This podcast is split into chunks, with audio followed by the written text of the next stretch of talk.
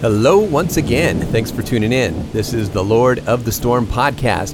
We are getting close to the end of our journey through the book of Romans. You can turn in your Bibles now to Romans 14. My reading comes from my own indispensable, easy to understand and read, EUR audio Bible. It's just a great tool to get more of the Word of God into your life. Just search for Dan Parr or EUR Bible and you'll find it. Do you remember Rodney King? After all his ordeal, he summarized Romans 14 by saying, "Can't we all just get along?" I love chapter 14 because in it, Paul addresses one of my biggest complaints, and that is complaints. Specifically, it's complaints Christians have against other Christians. Let's pray and ask God to direct our thoughts and conversation. Father, we know you bring peace. Help us to keep this in mind and open our ears that we may hear what we need to hear today. We ask it all in Jesus' name. Amen. Romans 14. Accept those whose faith is weak. Don't get into disputes over differing opinions.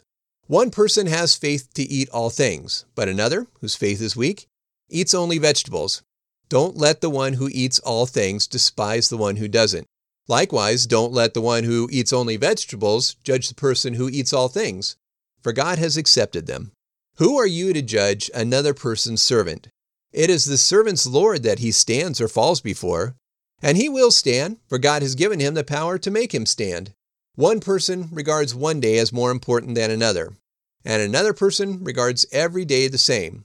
Let each one be fully confident in his own mind. The one who observes the day as special does so to the Lord, and he who does not also does so to the Lord.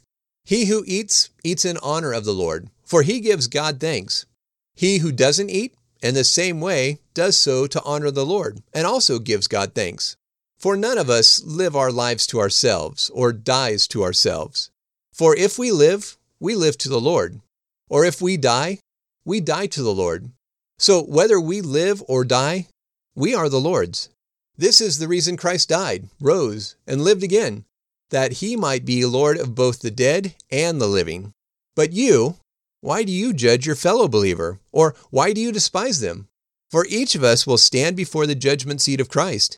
It is written in Isaiah, "As I live, says the Lord, to me every knee will bow, every tongue will confess to God." So then, each one of us will give account of himself to God. Since this is so, let's not judge one another anymore. Instead, let no one put a stumbling block in another believer's way or cause him to fall.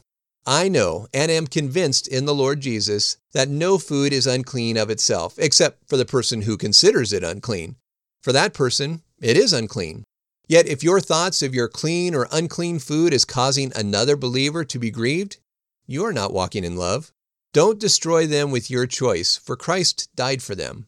Then don't let what you know to be good be smeared. For God's kingdom is not about eating and drinking, but it is about righteousness, peace, and joy in the Holy Spirit.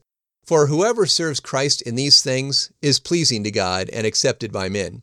So, let's pursue things which bring peace, and the things that help us to build one another up. Don't destroy God's work for food's sake. All food is clean. However, it is evil for the person who, by eating it, stumbles in their faith. It is good not to eat meat, drink wine, or do anything which would make your brother stumble, offend them, or make them weak. Do you have beliefs about these things? Keep them between yourself and God. For happy is the person who doesn't judge himself in doing that which he approves. But whoever doubts that it is right is condemned if he eats, because for them it is against their belief. And whatever is against what they believe is sin. Romans was written by Paul around 57 years after Jesus was resurrected.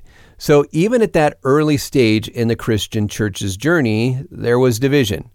Many from the early church had come out of Judaism, and the rest were Gentiles. So I suppose it's no surprise that early on, all the pieces didn't come together seamlessly. There was friction as the Jewish Christians rubbed shoulders with the Gentile Christians. One of the problems was that they would call themselves Gentile believers or Jewish believers. And that is why Paul had written 10 years earlier to the church in Galatia saying, "No longer is there Jew or Gentile, slave or free, male or female, for you are all one in Jesus." There's little doubt that was some of what the church in Rome was going through. But you would think after several years, they should have been able to work out those differences, but they didn't. and we haven't. 2,000 years later, we still argue about things within local churches themselves. We can't even get to denominational differences when we argue about who gets to sing a solo, or if there should be drums in the church, or whether we sing from hymnals or from video projections. We show how petty we are, and those are level one issues. Then there is division about speaking in tongues, laying on of hands, sprinkle baptism versus immersion baptism, and more. What Paul is saying to us in chapter 14 is, stop it. In verse 1, he says, don't get into disputes over differing opinions. Most things we argue about don't matter much in the big scheme of things. Discuss differences, yes, but if you can't come to agreement, stop. God tells us he will sort it out. You've done your duty and said your piece. Pray that God reveals who is right in the matter and let it go. He asks us, who are you to judge? And reminds us that each of us will stand before the judgment seat of Christ and give account of himself. What God is looking for us to do is what is laid out in verse 19. So let's pursue things which bring peace and things that help us to build one another up and not to make others stumble. Let's pray. Father, forgive us for the times when we take our eyes off of you and look directly at another person and what they are doing.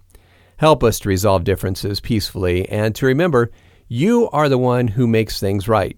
You are the judge, not us, and that people have to be right before you, not us. Where there is discord, bring peace. Where there is division, bring unity. We ask it all in Jesus' name. Amen.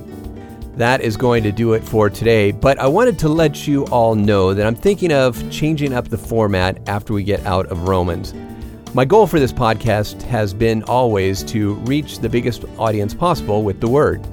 To that end, I'm thinking of scaling it down to be more focused on just the written word and prayer, and less commentary. After all, it's God's word that is the central theme, so maybe by putting more emphasis on it, we'll reach more people with the message. So if you have any thoughts on that, let me know, but that's where my thinking is at this point. Once again, I appreciate you. Thanks for listening today. God bless.